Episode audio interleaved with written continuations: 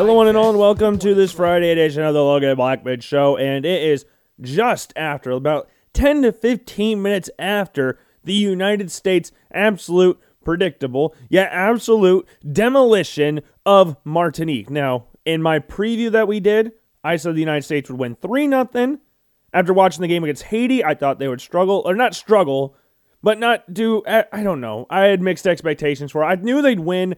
I knew they'd probably win convincingly. I thought they'd get three. They doubled that and got six. They also allowed a goal. Emmanuel Riviere, the guy we said would be the threat for Martinique moving forward, scored the goal against Canada, scored the goal against the United States on a penalty, a foul by Kellyn Acosta, set up the penalty, and Riviere froze Matt Turner and placed it right to his left, right to his right. Riviere's left, Turner's right. And I also said in my predictions that I thought Canada and the United States, or Canada and Haiti, would draw. That did not happen either. It was four to one. Canada's won back-to-back games by a combined score of eight to two. Haiti, what the hell was that? Now, if we're going off of my original predictions that I post on Twitter, which you can follow me at Logan underscore Blackman on social media, while you're at it, might as well go follow me on Instagram, Blackman Logan and the Logan Blackman Show 1. Search those on Instagram, it should pop up. Go and like the Facebook page, search Logan Blackman, should pop up. Subscribe to the YouTube channel, we'll be posting more previews for the United States in the Gold Cup. And subscribe to the Logan Blackman Show podcast on Apple Podcasts and Spotify. But yeah, Canada destroyed Haiti. 4 to 1. Uh, goals from Esquier. Eh, Usque, I'm not even going to try. I'm sorry. Cyle Larin and Junior Hoilett. Uh, Larin scored two goals. Hoilett scored a penalty. Larin scored a penalty as well. Just an absolute demolition of Haiti. S- surprise is a light way to put it. I am pretty shocked that this surprise that this result happened. Now, Duckens Nazon did not play in the game, which is pretty surprising to me. We also didn't see Frantzdy Pierrot.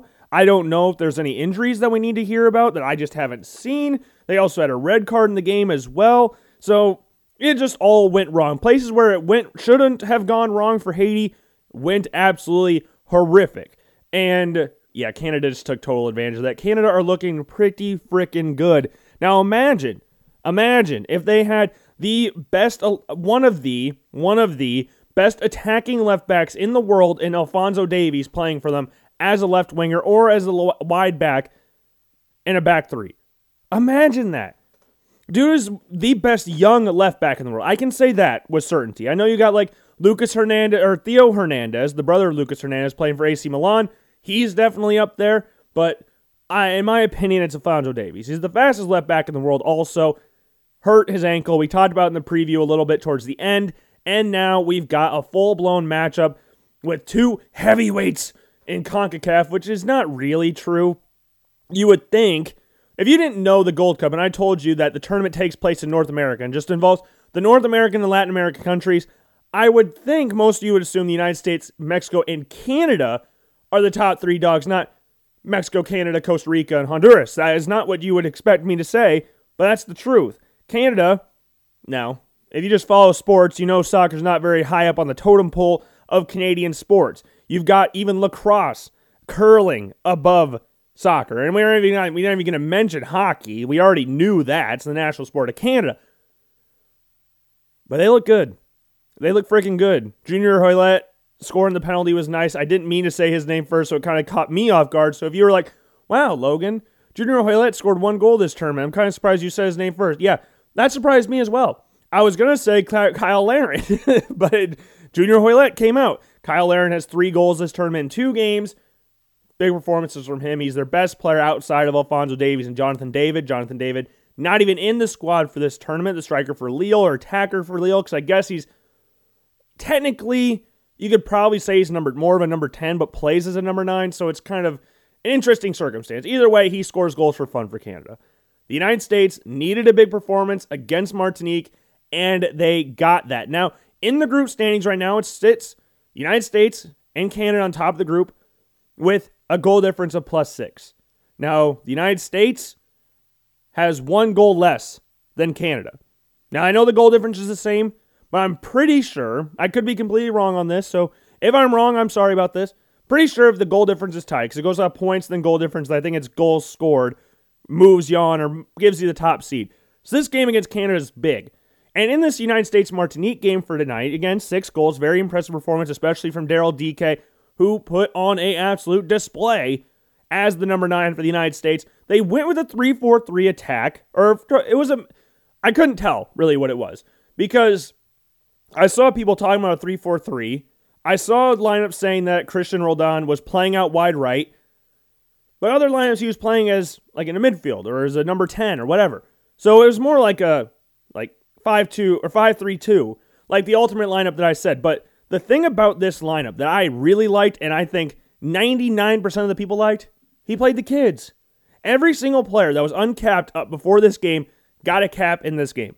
And I absolutely loved it that that happened. This was a perfect game to do that. In the prediction, we said you can test things like playing inexperienced players, and that's what they did. Now, I did not think Berhalter would do that because he hasn't really shown that he does that. I thought he'd play safe players like Yueill, Sebastian Lletget, players he really likes, but played Gianluca Busio and started him and played very, very well in this game. Boss to the midfield. Should have had a goal, got a great assist, set up a couple goals. Not necessarily getting the assist, but gave the assist to Nicholas Gioacchini.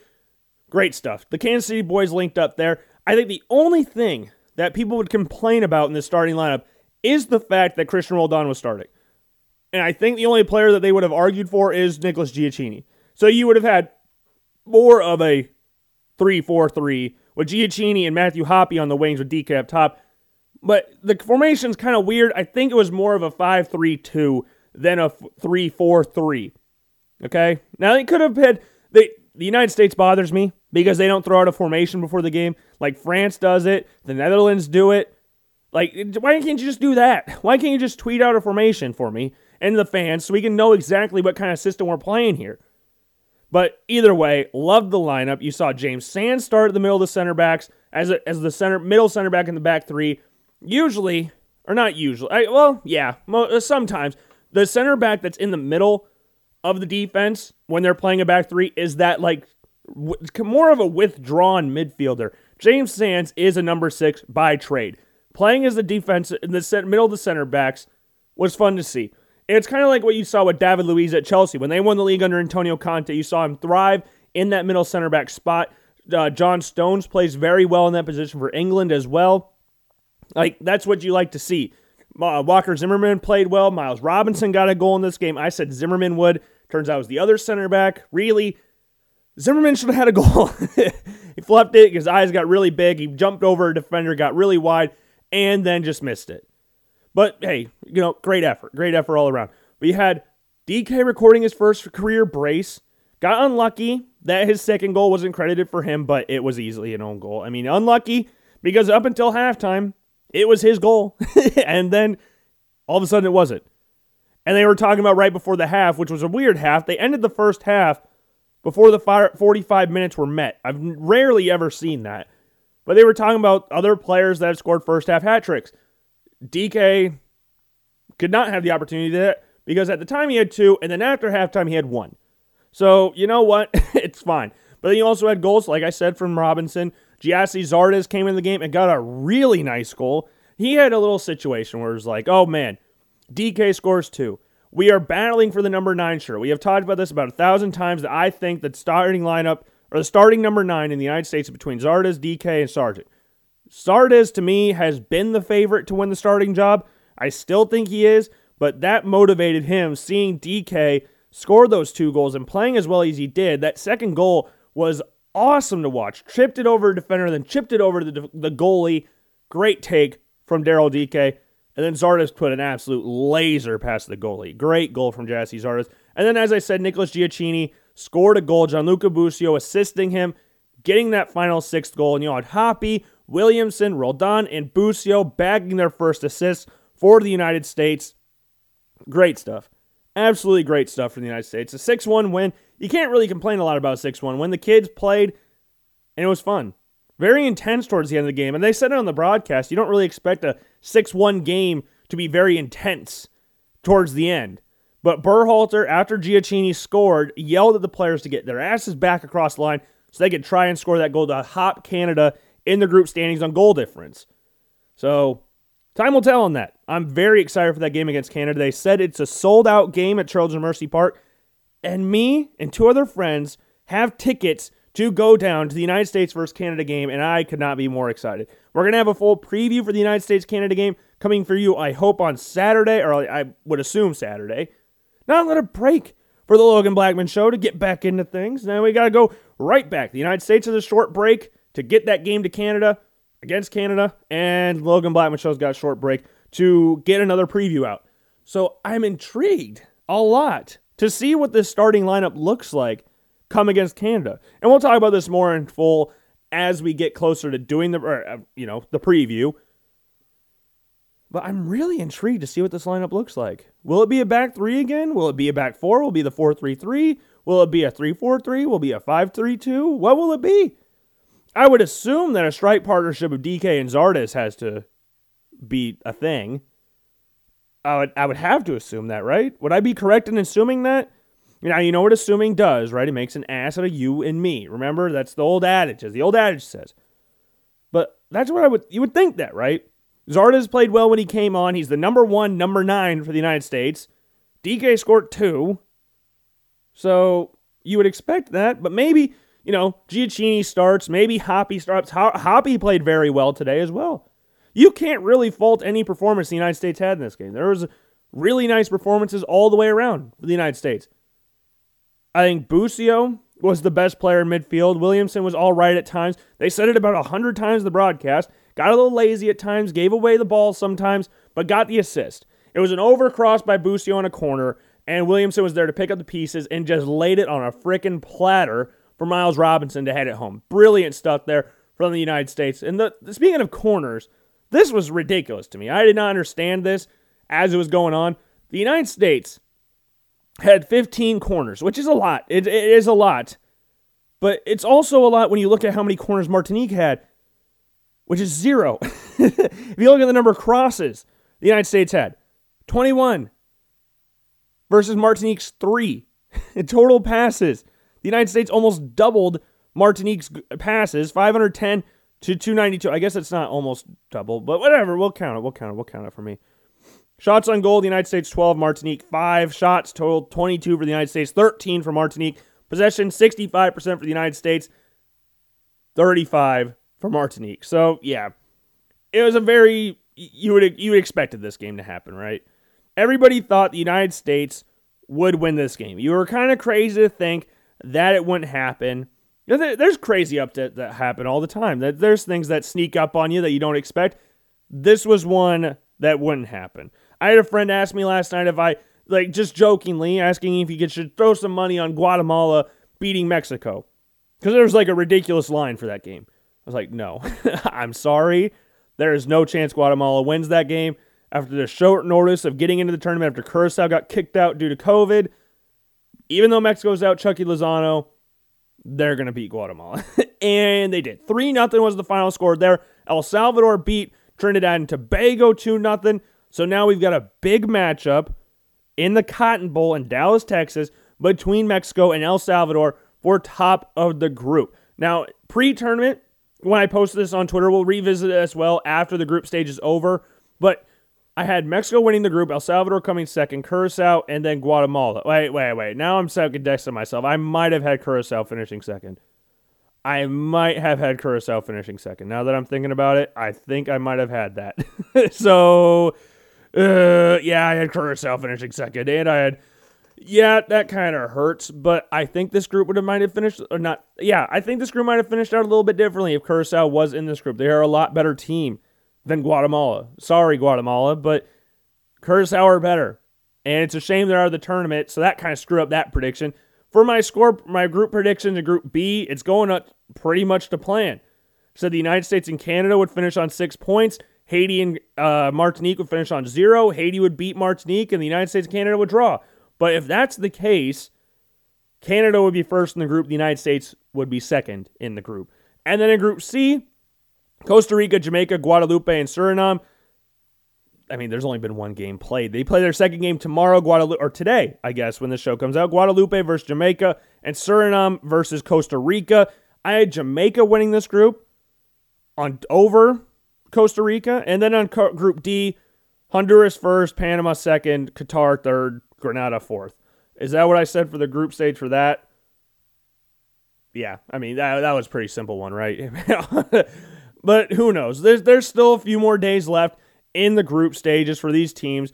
Like, hey, Group D doesn't play their second game until July 17th. They play Saturday.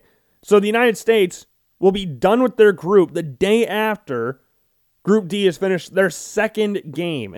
so the United States in Group D and Group B and whatever will be very well rested going into the knockout stage.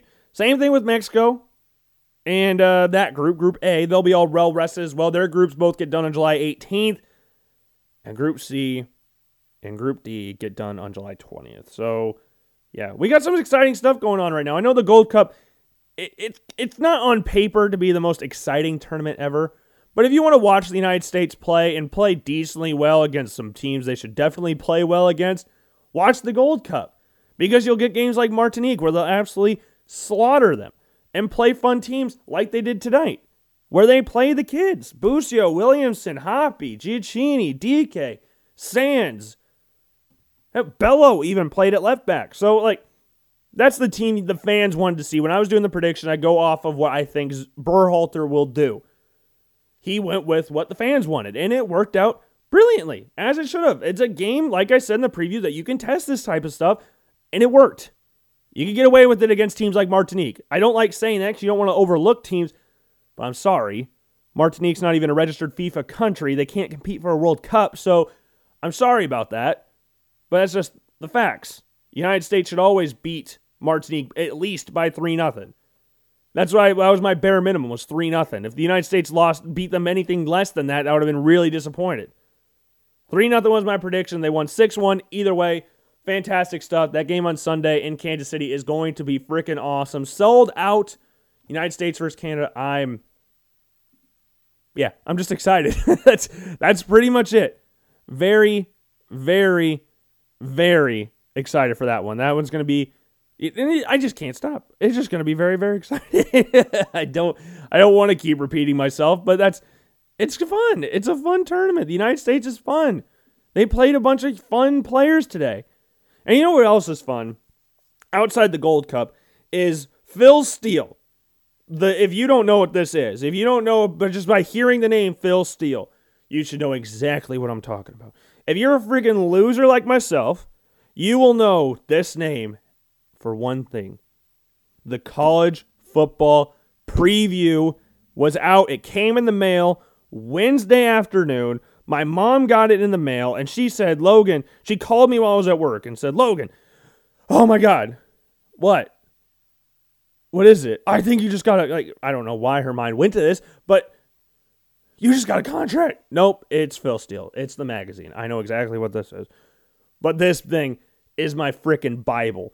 I get this thing every single year without end. I've gotten. I don't know how far they go back, but these things are freaking awesome. If you've never gotten a Phil Steele college football preview, good lord. The book the experts cannot do without. That is right. I am an expert, and I'll be reading you some important passages from Phil Steele's magazine. There's some big points in this book, he goes through like draft previews. He ranks the players as they're coming up to the NFL draft in 2022, which is exactly what I do. And then he goes through each conference, predicts what teams finish where, conference teams, Heisman Trophy players, all of that great stuff.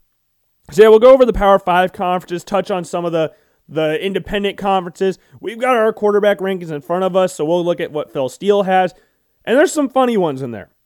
There's some funny ones in there in regards to quarterback rankings. More so funny in the state of Iowa. Maybe people outside of the state of Iowa won't really find this as hilarious as some other people. Some other people, but you know, we'll go on. So first off, the opening page has always had this Heisman Trophy. His predictions. Phil Steele is a proud member of the Heisman voting committee. Phil's Heisman projections. See page 352. So yeah.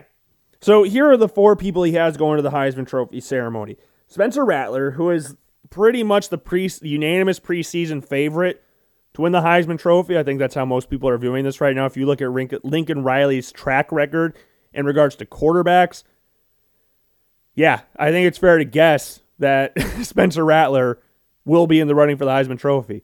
Baker Mayfield won a Heisman. Kyler Murray won a Heisman. Jalen Hurts turned himself into a Heisman candidate.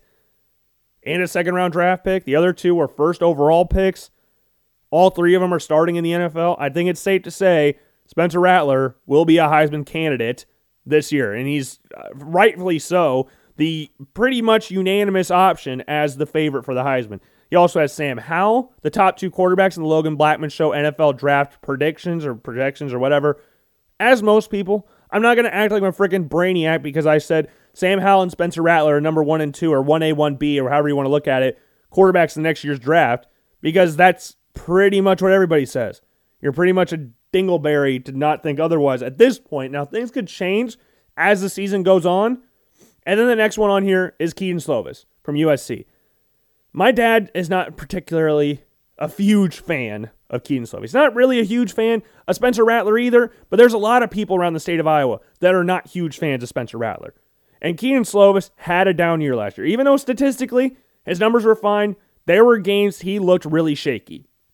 I think he would say that. I think a lot of people that watch him that say that. And I love Kedon Slovis. He's one of my favorite quarterbacks in college football.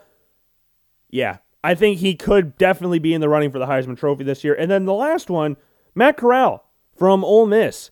We have talked about Matt Corral a decent amount on this show, talking about how he is very, very talented. We've said that a bunch. We have also talked about how the fact that he's very exciting. He's got a very high ceiling. The problem is he's also very erratic, which does not work out very well in regards to steady blood pressure, if I had to use a certain phrase. Because you see games like LSU in Arkansas where he throws 11 interceptions and go, wow, that's not very, you know, comforting to see that. Because coaches hate, more than anything, turnovers. Fumbles are more annoying than interceptions, from my experience of playing with coaches.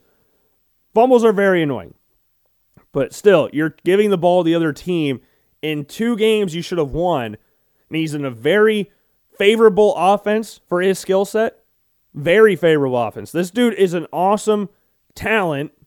Can he put all the pieces together this year? If he can, I would not be shocked if he's in wherever the Heisman Trophy ceremony is. New York? Where is it at? I don't know. I almost said Canton, but that's the Hall of Fame. But yeah, dude's talented. Dude is uber talented. Then you scroll through a little bit more in the pages, then you go through top draft eligible players. Goes through all the positions. You got top 75 quarterbacks, running backs, wide receivers, top 52 tight ends, even fullbacks, top 20 fullbacks, top 40 centers, top 60 guards, top 60 tackles, top 95 defensive ends, top 95 defensive tackles. Then you got top 70 outside linebackers, top 65 inside linebackers, top 35 corners, top 43 safeties, top 40 strong safeties, top 11 long snappers, top 25 kickers, top 25 punters, top 20 top 12 kick returners and top 28 punt returners. Now, if you look at if you're wanting to know cuz I'm in the state of Iowa, you're going to want to know where the Iowa boys are. Iowa and Iowa State. So off the bat, starting in quarterbacks, Brock Purdy's ranked eighth out of the draft eligible players for this year's draft, which I think is kind of crazy. And I think it's also weird that he has Brock Purdy at eight, but Matt Corral, a Heisman finalist, at number 10. That's confusing to me because I, I would imagine if you're a Heisman finalist or a Heisman candidate, you're going to be drafted pretty high unless you're Jason White and have no cartilage in your knees. Other than that, top 10 is fine. I have him at number 9 in my current ranking. So I, I'm perfectly fine with this ranking. If you look at the top 10, not necessarily the same order of quarterbacks, but they're the same players except for Phil Jurkovec is out and Brock Purdy's in. Now, I love a lot of quarterbacks in college football. You should know that by now from listening to the show. The top 10 for Phil Steele in quarterbacks Spencer Rattler, Sam Howell, JT Daniels, Carson Strong, Desmond Ridder, Kedon Slovis, Malik Willis, Brock Purdy, Jayden Daniels, and Matt Corral. My top 10 is Spencer Rattler, Sam Howell, Malik Willis, Kedon Slovis, Desmond Ridder, Carson Strong, JT Daniels at seven, eight Jayden Daniels, nine Matt Corral, 10 Phil Jurkovec. Quarterbacks I would argue have a should be around that. I really like Dorian Thompson Robinson. I've talked about him a bunch on the old show that we did up at UNI and still try to mention him every once in a while here. I've mentioned him on Colin Company a few times. Very talented quarterback. I hope that he gets his name up there a little bit farther up the list as this gets close to the draft. Tanner Morgan at 13, Kenny Pickett at 11. That surprises me, especially when you scroll down and see like D'Eriq King below that, who I think is and even Michael Penix Jr. from Indiana. Yeah, that's that's kind of surprising to me, but I'm not gonna like bash it or anything. Uh, Spencer Petras for the Iowa boys out there is ranked 30th. My dad told me there was a list that he heard on the radio the other day or saw on Twitter. I can't remember exactly where he saw it. Had Purdy ranked in like the 120s or something like that. And if you listen to the show, you know I'm not the biggest fan of Brock per- or uh, Spencer Petras. Like I know the whole thing about oh he didn't have a spring training or spring practice or whatever. He's been in the system for three years. This isn't like his first season ever in the Iowa system. He's worked with Brandon Smith, Ihmir Smith-Marsette. These aren't uber like changing players. You're not getting a whole new system, whole new players, and going here, no spring practice. It's a little different than having the same offensive coordinator, the same old line, the same wide receivers, the same running backs, and then still managing to come up with the excuse that he's not ready to play. That's some BS. That's how college football works. if that's the case, why did D'Eriq King do so good at Miami in his first year at a new school? That's a little bit different than being in the same system for three years with the same players, the same staff, that's making excuses. Spencer Petras is not that good. Now, he could change completely by the time next year rolls around, but after watching Iowa's spring game, I'm not that optimistic. I'm open to be wrong. I'm always open to be wrong. If you want to criticize me, fine. Go ahead and do it. But Spencer Petras did nothing last year that goes, that's the guy. That's the guy right there. Like even in the game against Northwestern, where he threw the ball 50 times, Brian Ferentz who's his offensive coordinator, a terrible one at that, has the audacity to say Spencer Petras is not ready. Dude, any other person can say that. The two the people that cannot say that are the people that are directly involved in his development, and that is Brian Ferentz, who called 50 pass plays. When you have Tyler Goodson and Mekhi Sargent back there. Or wait, was Mekhi No, Mekhi Sargent. Yeah, yeah, yeah, yeah. You cannot say he's not ready and then have him throw 50 times. You remember you're the one calling the plays, right? And you see how many wide open defenders he misses or wide open receivers he misses. When now I got I don't have the exact numbers. I remember one point last year, Sam LaPorta and crap, who's the other wide receiver? Ragaini were the top two receivers on at Iowa when you have Brandon Smith and Ihmir Smith-Marsette on your roster. Let's see what the final stats were because he's got all that stuff listed out for us. So, okay, Ihmir Smith-Marsette ended up gaining on those guys. But yeah, Ihmir Smith-Marsette led the team in receiving this year for 345 yards. Smith caught up, passed Ragaini, but yeah, that's not good. Yeah, there's nothing really that he did that was like, there's stuff to build on here. I can't tell you what it is. He's not accurate. He's got a cannon arm. He's like a worse version of Nate Stanley. And you should also know that I didn't really rate, rate Nate Stanley that high. He can't move. He's inaccurate. Cannon arm. No touch. He's good at quarterback sneaks, though. But I would put that a lot down to spend. Tyler Linderbaum was ranked first of the interior offensive lineman, which is, you know, pretty much unanimous at this point. Running backs, Breece Hall's number one. You'll see Breece Hall and Isaiah Spiller from Texas A&M flip back and forth a lot on these preseason rankings for the draft, and we're going off stats. We're just looking straight at the stats. Breece Hall is the best one. The thing is, and I I've said this for a while now. I think Breece Hall might fall into that category of Jonathan Taylor, someone like that, where you get a crap ton of carries and people feel like, oh, the tr- quote tread is off the tires or something like that, because of how many carries you get. Oh, he's not ready. He's or he's ready, he just might be worn down by the time he gets the NFL. That's the little bit of the issue that's going on here. Now, Breece Hall, right now in college, is a better running back than Isaiah Spiller. Draft prospect, you got to look at the future as well. And if they feel like his, the quote, tread is not on the tires or there's lack of tread on the tires, that could cause him to slip in the second round. The, the lowest he goes is second round. Unless he destroys his knee this year, which, God, hope he doesn't. I'm not an Iowa State fan, but I hope Breece Hall doesn't injure his knee because that dude is awesome to watch. But yeah, Isaiah Spiller, little less ter- tread issues, I guess. And then you got Kyren Williams, Notre Dame there, Kennedy Brooks, Master Teague is reigning out, rounding out the top five. Tyler Goodson is ranked 18th on the list. Wide receivers, I mean, that's a pretty standard top three. Uh, Garrett Wilson, Chris Olave, and John Metchie, two from Ohio State, one from Alabama. And then it kind of surprised me, David Bell from Purdue and Drake London from USC, a six foot five, 210 pound receiver. And then you scroll down a little bit more, and then then you get the Treylon Burks from Arkansas, who I really like, big dude, six foot three, 232 pounds, beast. Justyn Ross coming off a neck injury. We'll see how he does this year. George Pickens, I think he's coming off an injury as well. I, I might be wrong about that. I apologize if I'm wrong. but he's at number 11, which I'm kind of surprised about. Is there anybody else that's really surprising? Ty Fryfogle is one that I'm a little surprised is lower. He's in 18th. Jalen Tolbert from South Alabama is one that a lot of people are starting to pick up on a little bit. So look out for him by the time this season rolls around. Xavier Hutchinson from Iowa State's ranked 23rd. Do we have anybody else from the state of Iowa in this top uh, 75? Nope, we don't. But yeah, the top three, I mean, top two, I think is pretty unanimous at this point Garrett Wilson and Chris Olave, and whatever order you want. CJ Stroud, who is expected to be the starter for Ohio State this year, is going to have a nice, cushiony route this year as a starting quarterback for Ohio State. Tight ends, uh, surprisingly, Charlie Kolar is ranked sixth. Now, most people don't have him as number one. It's Jalen. It's Jalen Wydermyer from Texas A&M, usually at the number one spot. But you have Cade Otton, Jake Ferguson, Braden Calloway, Galloway, and Jahleel Billingsley from Alabama. I've seen Jahleel Billingsley up uh, some boards, like ranked around the third place tight end spot in this draft, usually behind Kolar and Wydermyer.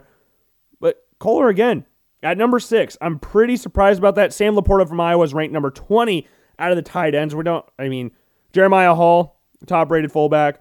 Monte Pottebaum from Iowa is ranked sixth.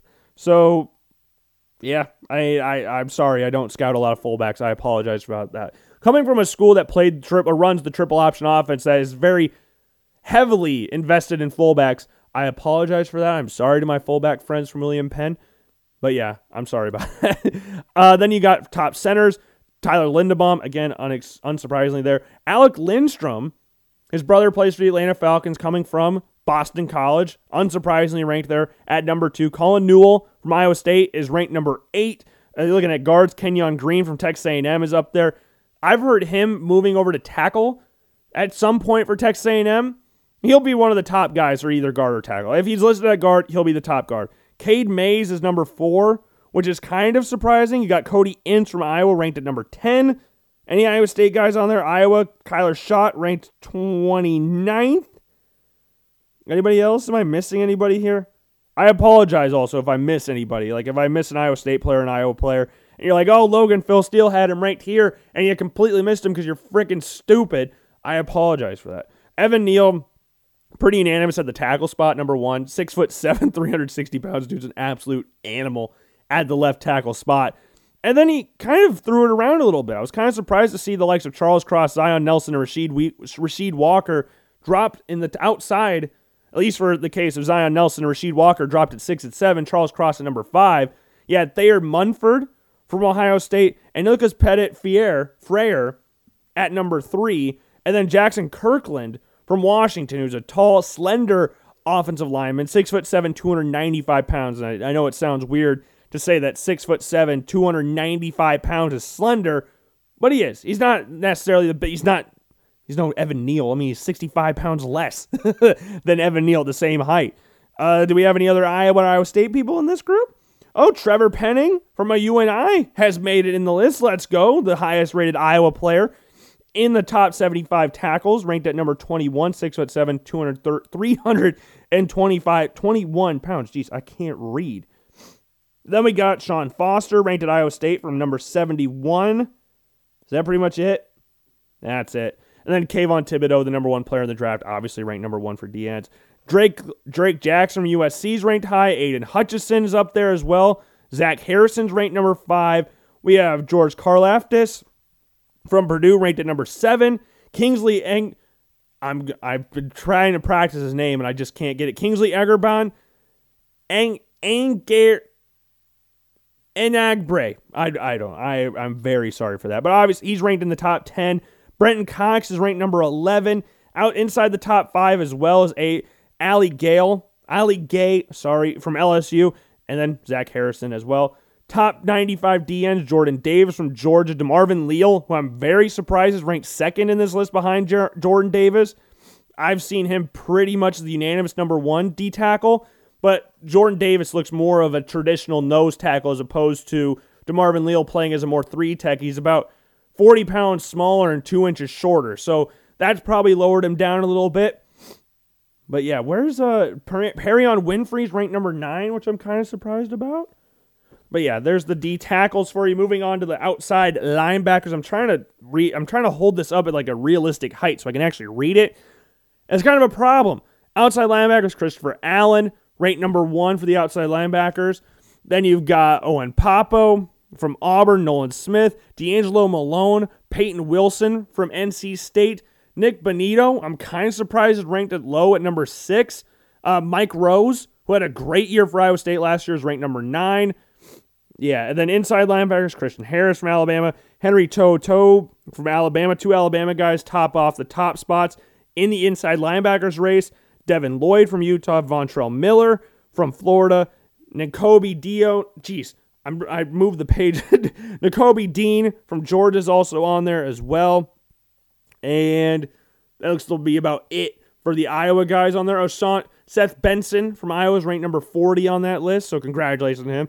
Derek Stingley, unsurprisingly, is ranked number one corner. Kaiir Elam, unsurprisingly, ranked number two corner. Andre Booth, Ahmad Gardner, and Josh Joby or Jobe are ranked inside the top five as well. You can order them pretty much however you want. I would move Ahmad Gardner to number three, but that's just how that's how I am viewing it at this point in time. I can be wrong. I can disagree with the great Phil Steele. And this thing, again, like I said, is my sports Bible. And I disagree on some things with Phil Steele. Top free safeties, Kyle Hamilton. I mean, he's pretty much un- untouchable at that top free safety spot. Dude is a top five prospect, maybe top six if we're being at least top 10. At least top 10. He's definitely up there. If he's not five, he's six. Or if he's not five, he's four. Dude is an absolute beast. Jack Koerner from Iowa is ranked number 21 on this list. Any Iowa State or other Iowa guys on here? Jordan Battle, ranked number one for strong safeties. Bubba Bolden from Miami is also on there at number two, which is not very surprising. Uh, Greg Greg Eisworth, the second from Iowa State, is ranked number 13 for strong safeties. And we got Dane Belton from Iowa, ranked at number 30. Long snappers, I mean Quentin Skinner. I mean LSU just craps out long snappers. They got the both Ferguson brothers at the Dolphins and the Bills. They're just a long snapper factory at this point. Kicker Cade York. I mean, yeah, Cade York's like the one kicker I think everybody knows in college football. Punters Jake Camarda from Georgia. Austin McNamara. Do we have the Iowa dude on here? No, we do not. Disappointed. Then kick returners Trestan Ebner from Baylor, and then Phillip Brooks as a punt returner. The top 28 punt returns. I think some of these numbers are funny. Like top 53 corners, top 12 punt returners or kick returners, top 28 punt returns, top 11 long snappers.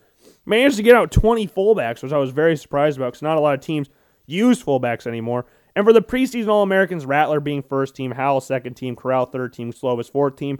Out of the Iowa guys, Breece Hall was a first team All American selection. Tyler Linderbaum, a first team All American selection as well. Moving on to the second team, nobody from either Iowa or Iowa State on this list. Third team, you got Colin Newell, the center from Iowa State, ranked as a third team option. And then you got Greg Eisworth, ranked as a third team option as well. Moving on to the fourth team, Tyler Goodson sneaks in at one of the running back spots with Tank Bigsby, who a lot of people like for next next year's draft. And Will McDonald also made the list for the fourth team All Americans. And we're scrolling on. We're just trying to go through. It's a book, so I'm trying to have somewhat of a interesting conversation with you while also trying to make the show as fast as possible because it's freaking late. I'm freaking tired. My throat freaking hurts. I know I watched the United States game. Logan, you probably shouldn't be recording a show right now, but I like doing it. Okay? I apologize for this.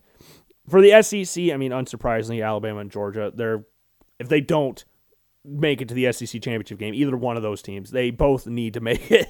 I will be absolutely floored. Florida is ranked second in the East. Texas A&M second in the West. LSU bouncing back, ranking third. Mississippi ranked fourth. So I'm I'm intrigued to see how Matt Corral comes in third in the Heisman Trophy race with a team that finishes fourth in the SEC West and manages to get the first team all conference as well. Because a lot of these awards, yes, they go to the best player, but they also go to a team that has a lot of success. You don't see a lot of teams finishing fourth in their conference or in the side of their conference, not even conference, so finishing eighth in their total conference and becoming first team all conference players. Now, if I'm looking at the SEC in regards to quarterbacks, I would, in regards to college quarterbacks, we're going on pro prospects. They're two totally different things, okay? If you're a great college quarterback, that does not mean you're going to be a great NFL quarterback, i.e., Tim Tebow is like the prime example of that. Just because you're a great college player will not mean you'll pan out in the pros. We have talked about that a thousand times. Quarterbacks are the same thing. So when I talk about Matt Corral is a better college quarterback than JT Daniels, that is a different sentence than JT Daniels is a better pro prospect than Matt Corral. Does that make sense? If not, I apologize for that, but there's nothing I can do about it. Figure it out yourself. Matt Corral, to me, is the best quarterback in the SEC in college. Second is JT Daniels. Actually, no, it's not. Let's see how I have the rankings on here, just to see if I have it. Yes, it is. Okay. I was looking at this like, did I have him? I feel like I kind of had to. Third, this might surprise some people. Some people, I'm saying some people, because some people might realize, I mean, I've said this for a little bit now, is Bryce Young. I really like Bryce Young coming from Alabama. He's going to be a freshman this year. Is he still technically a freshman? Yeah. I'm excited to see what he does. If we're talking about pure skill set, this is completely different. Again, I have to try and explain this because I want, don't want to mince my words at all. Bryce Young might be the most talented quarterback Nick Saban has ever worked with. And we've talked about this a lot, and we're using an example of Sam Darnold and Baker Mayfield. Sam Darnold is more talented than Baker Mayfield, but Baker Mayfield's the better quarterback. Just because Bryce Young is the most talented quarterback Nick Saban's ever worked with doesn't mean he's the greatest or will become the greatest quarterback Nick Saban's ever worked with. He has that in him to become the greatest quarterback that Nick Saban's ever worked with because dude's uber talented. Time will tell, though. I mean, he's playing for Alabama. Uh, it's kind of hard to fail at Alabama. You saw what Mac Jones did last year. I mean, pan out in the NFL, we'll see. I hope Mac Jones does because I really like him. I hope it doesn't work out like too good for the Patriots, but hopefully Mac Jones develops somewhere very nicely elsewhere, like you know Jim Plunkett. Like he did that. He sucked with the Patriots, went somewhere else, won two Super Bowls with the Raiders. Now, if he didn't go to the Raiders, I'd be perfectly fine with that. If he went to someone like, I don't know, needs a quarterback? The Packers. I, I, I don't know, but we'll see what happens with that. I'm excited to see what Mac Jones does. Third, Emory Jones. Really like Emory Jones at Florida. This is going to be his first real task, as first real chance to be the starter at Florida. Obviously, Feleipe Franks was there, and then Kyle Trask won the starting job. And now this is Emory Jones's chance to be the guy. And if I'm going number five in the conference, I'm going with Myles Brennan from LSU. I know it might be a little bit of a, a reach, maybe. I know a lot of people might have expected Bo Nix there from Auburn, but I like Myles Brennan.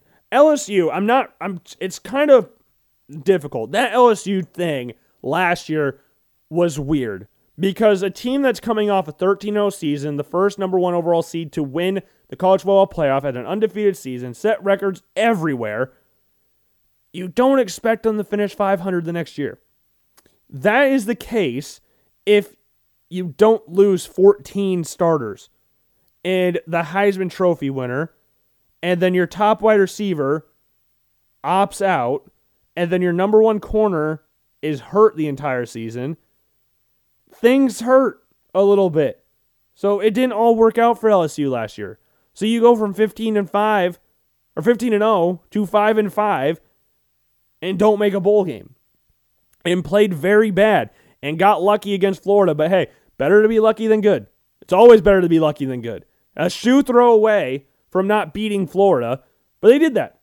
They did that. And yeah, I, I don't want to judge LSU too harshly because that season was freaking weird. You don't see a lot of teams lose 14 starters like that and then proceed to lose their best wide receiver and best corner for most of the season. That doesn't happen. So I expect LSU to be more normal this year. I don't think they'll reach the heights of 15 and 0 and win a national championship because the likes of Alabama and Georgia are in their way, and Florida is also there as well. But I expect them to be better than last year. That's not too much to ask, right? It's not too much to ask. That, but that's my top five: Matt Corral, JT Daniels, Bryce Young, Emory Jones, Myles Brennan. Bo Nix is obviously up there.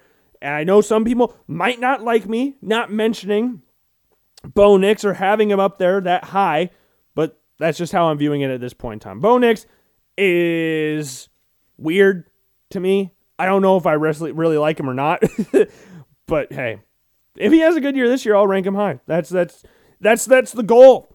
That's the goal for my. I hope he if he if he actually somehow found this stupid show.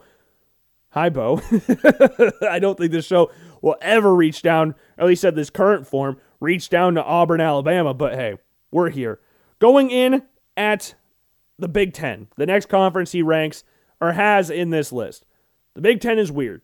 Out of the Power Five conferences, in my opinion, it might be the worst quarterback conference. it might be. Now, these guys could have some good years this year, but in the face of it, it's pretty hard to rank Big Ten quarterbacks because you're not going, there's not a lot of good ones. There's no Justin Fields here anymore. there's not that. You don't have the saving grace. We don't know what Tanner Morgan's going to be anymore. The best quarterback in the Big Ten at this point in time is Michael Penix from Indiana. That's weird to say, isn't it? that the best quarterback in the Big Ten that has a conference with Ohio State, Michigan, Michigan State, Iowa, Wisconsin, Nebraska, the best quarterbacks from Indiana. That's weird. That's very weird. And then the second best quarterback is from Minnesota. like we have Tanner Morgan, and he had a garbage year last year. Now Minnesota looked at that and said, you know what, we're going to use Mohamed Ibrahim a lot, and did very well with Mohamed Ibrahim, not necessarily as a team, but yeah, t- geez, Tanner Morgan, second best quarterback in the Big Ten. Man, I hope CJ Stroud does well because I'm really excited to see what he does. I don't know where I'm going to rank him. I don't know enough about him, but looking at what the roster is around him, dude has everything in the world to succeed at this level for Ohio State. the two top quarterbacks and or two top wide receivers in this draft class are on his team, Garrett Wilson and Chris Olave. They he should he should be nice. I'm expecting him to have a very nice year.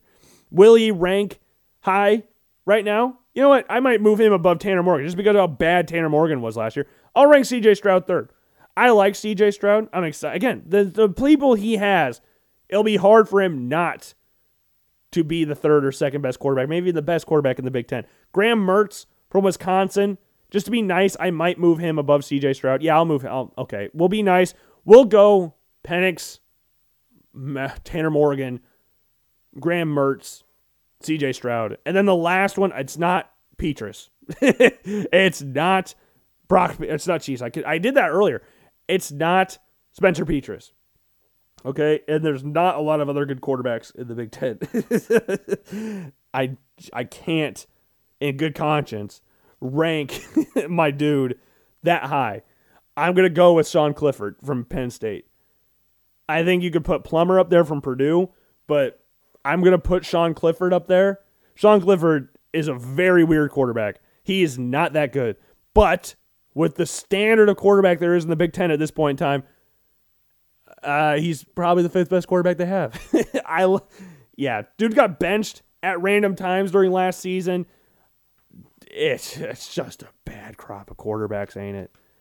I mean, Tua's quarter, Tua's brother, I guess, is in there. Rocky Lombardi's transferred to Northern Illinois, so he's not in there for Michigan State. The Iowa boy is now gone. Ryan Hilinski from South Carolina is now on the roster. So we'll see how good he does. Is he as good as Hunter Johnson, who was a former five star recruit at Clemson, who has not has played probably 10 snaps in his career at Northwestern and not done very well? Peyton Ramsey is gone. I like Peyton Ramsey a lot, transferred from Indiana, came to Northwestern. You might put Ryan Hilinski up there as well. He's probably up there in the top five, somewhere around there. Uh, Nebraska, Adrian Martinez, the dark horse Heisman again. Yeah, as he is every single freaking year. Dark horse Heisman. Hey, remember, watch out for Tanner Adrian Martinez, dark horse Heisman on the case here. But yeah, you probably put Jack Plummer up there. Brandon Peters from Illinois is probably in that mix as well. Yeah, there's just not a lot of good quarterbacks. We even talk about Spencer Petras. Yeah, Big 12. Big 12, easier to rank. Big 12's got a lot of good quarterbacks. They're decently good quarterbacks. Maybe not the standard of the SEC, but they got some good quarterbacks in their in their ranks as well. Spencer Rattler is number one. Brock Purdy is number two. Spencer Sanders is number three.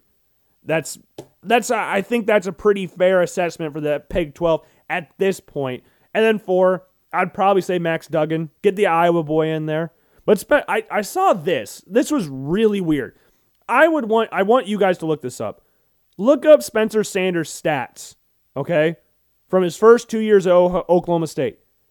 His passing, his completions, and attempts are the exact same. I looked at this yesterday, and I could be completely wrong about this. I could be remembering this completely different. That is one of the craziest things I've ever seen. I've never seen exactly the same number of attempts and completions in back to back years. Never in my life have seen that. But I really like Spencer Sanders. And if you're looking at the rest of the quarterbacks in the Big 12, I guess Tyler Shough is going to be up there as well from Texas Tech, transfer from Oregon. We'll see how he does this year. Uh, you've got Jared Doge, Doge, I don't know how to say his freaking name, from West Virginia. West Virginia. Skylar Thompson is up there as well. I really like Skylar Thompson. I'd probably rank him at number five. Yes, Tyler Thompson. I know I had Tyler Shough ranked higher in my draft rankings at number 10. That was a, a bad part on me. I'm sorry about that. I think he's got a lot of potential, and at Texas Tech, he showed up good numbers. No, we'll put him at number five. We'll keep Skylar Thompson at six. But that's a tough decision, though, between those two. I like both quarterbacks. I think the top three is pretty set in stone. I think you could make an argument for Max Duggan in there, but I think Spencer Sanders still, even though he's coming off a pretty interesting year, I think he's still the the what? What did I rank? Third best quarterback in this conference. The ACC, fun quarterbacks in this conference. Very fun quarterbacks. Maybe, actually, you know what? I'm going to take back what I said. I think the ACC's got the best quarterbacks, conference wise, in the country. That might be controversial because I just said a lot of good quarterbacks in the Big 12, said a lot of good quarterbacks in the SEC. But Sam Howell, number one, D'Eriq King, number two, DJ Uiagalelei from Clemson at number three, Phil Jurkovec at number four, Michael Cunningham at five. That's a good group of a good group of quarterbacks right there. We didn't even mention Kenny Pickett at all. We didn't mention Devin Leary, from NC State, who is a good quarterback in his own right. Sam Hartman, eh, he's all right, from Wake Forest. We got McKenzie Milton coming back from his, a- or his ACL tear. I wish that's all that happened. A snapped leg playing for Florida State. Excited to see what he can do. If he can play the full season, that would be freaking awesome to see. And then you scroll down a little for it. We, we can ignore Syracuse. they're they're not very good. Then you keep scrolling. We already said Kenny Pickett. Yeah, you can skip Virginia Tech. Jeff Sims from Georgia Tech. Hard to rank Georgia Tech quarterbacks outside of uh oh crap. Justin Thomas from their quarterback from a few years ago. All right, Justin Thomas. Am I saying from a few years ago? I think it was Justin Thomas. Either way, their quarterback was awesome a few years ago. But yeah, that's how I'd rank the top quarterbacks in the ACC. It'd go Howell, King, Uiagalelei, Jurkovec, and then either either Cunningham or McKenzie Milton. McKenzie Milton on his day is a really good quarterback. McKenzie Milton at Florida State playing on a broken leg, I don't know how good that quarterback will be. I hope he's good because I really want him to succeed. My confidence levels are not very high at this point in time. And then the final conference is the Pac 12. I think the set top three are set in stone are Kedon Slovis, Jayden Daniels, Dorian Thompson Robinson. I really like Dorian Thompson Robinson. I really like Jayden Daniels. I really like Kedon Slovis. I like all these quarterbacks that they have in this conference, or at least the top three. Then you got Anthony Brown over there at Oregon. You got Dylan Morris at Washington, who had a weird year, but Washington as a whole had a weird year. They opted out of the big the Pac-12 championship game. They didn't play in the Fiesta Bowl, meaning Oregon was the de facto winner of the Pac 12, and they shouldn't have even been in the Pac 12 championship game. But yeah, probably Anthony Brown at number four. I'm scrolling through the list. I like Chase Garbers a lot from Cal. very versatile quarterback, can make plays on the ground as well as throwing the ball through the air. But yeah, Cal had a weird year last year. They played four games. The Pac 12 as a whole had a weird year. It's hard to judge anything that went on in the Pac 12. Like, it's very weird. Charlie Brewer, former Baylor quarterback, is now at Utah. You've got Jayden Daniels, like we said, Dorian Thompson Robinson. Yeah. There's some good quarterbacks here. I'm going to rank it, though, like I said, the first one Kedon Slovis, Jayden Daniels, Dorian Thompson Robinson, crap, I've forgotten quarterbacks. Anthony Brown, completely blanking on quarterbacks here. I had a quarterback that I wanted to list at number Chase Garbers. Chase Garbers at five. So Slovis, Daniels, Robinson, Brown, Garbers. We go back to the ACC. Howell. Jeez, I'm already forgetting my freaking order. Howell, D'Eriq King, Uiagalelei, Jurkovec, Cunningham slash McKenzie Milton. Big 12, Rattler, Purdy, Sanders, Duggan, and Show, right? That's what I said, right? I don't have it written down. I'm trying to go off my memory. Big Ten, you had Michael Penix, Tanner Morgan, Graham Mertz, CJ Stroud. Wow, I'm just completely blanking on quarterbacks right now. Who did I have at number five? If you remember this, I'm, I'm be very upset because I'm trying to do this off memory and I'm trying to be super cool. But it's not really looking that cool when I can't remember any freaking names that I said. Number five. Wow.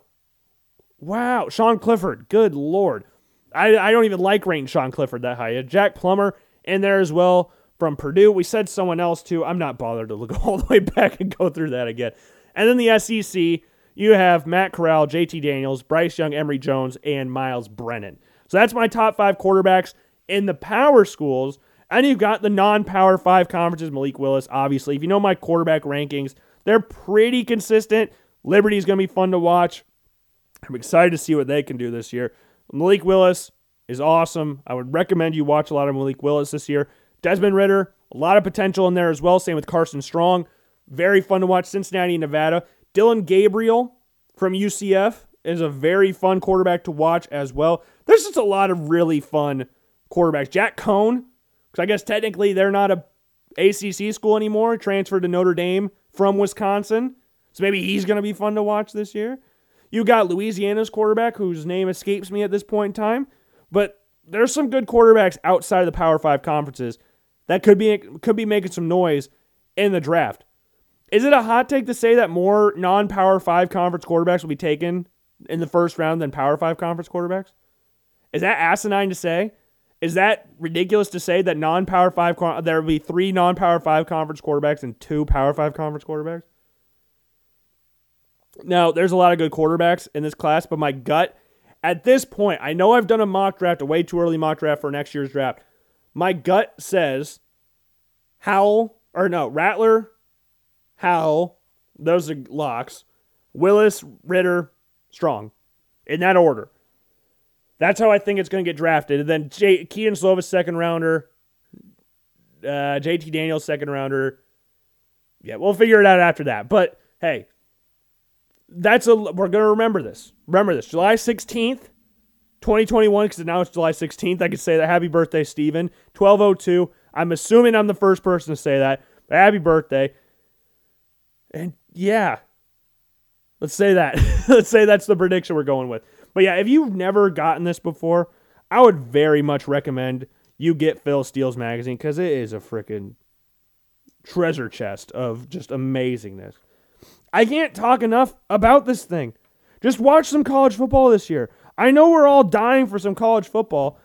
There's some good quarterbacks outside of the Power Five schools that you need to watch. And I like on the back, he's got this on here surprise team, Washington, most improved team, Penn State, and then he's got just Sam Howell, Zamir White from Georgia, Isaiah Spiller from A&M, Brock Purdy, Kyren Williams from Notre Dame, Kayvon Thibodeaux, and then Ahmad Gardner from Cincinnati. So yeah, fun stuff. Love this thing. Mwah. So yeah, we'll have a full-blown preview for the United States and Canada game, which takes place on Sunday. We'll have that out for you on Saturday, so tomorrow. So make sure you stay tuned for that. Subscribe to the Logan Blackman Show YouTube channel.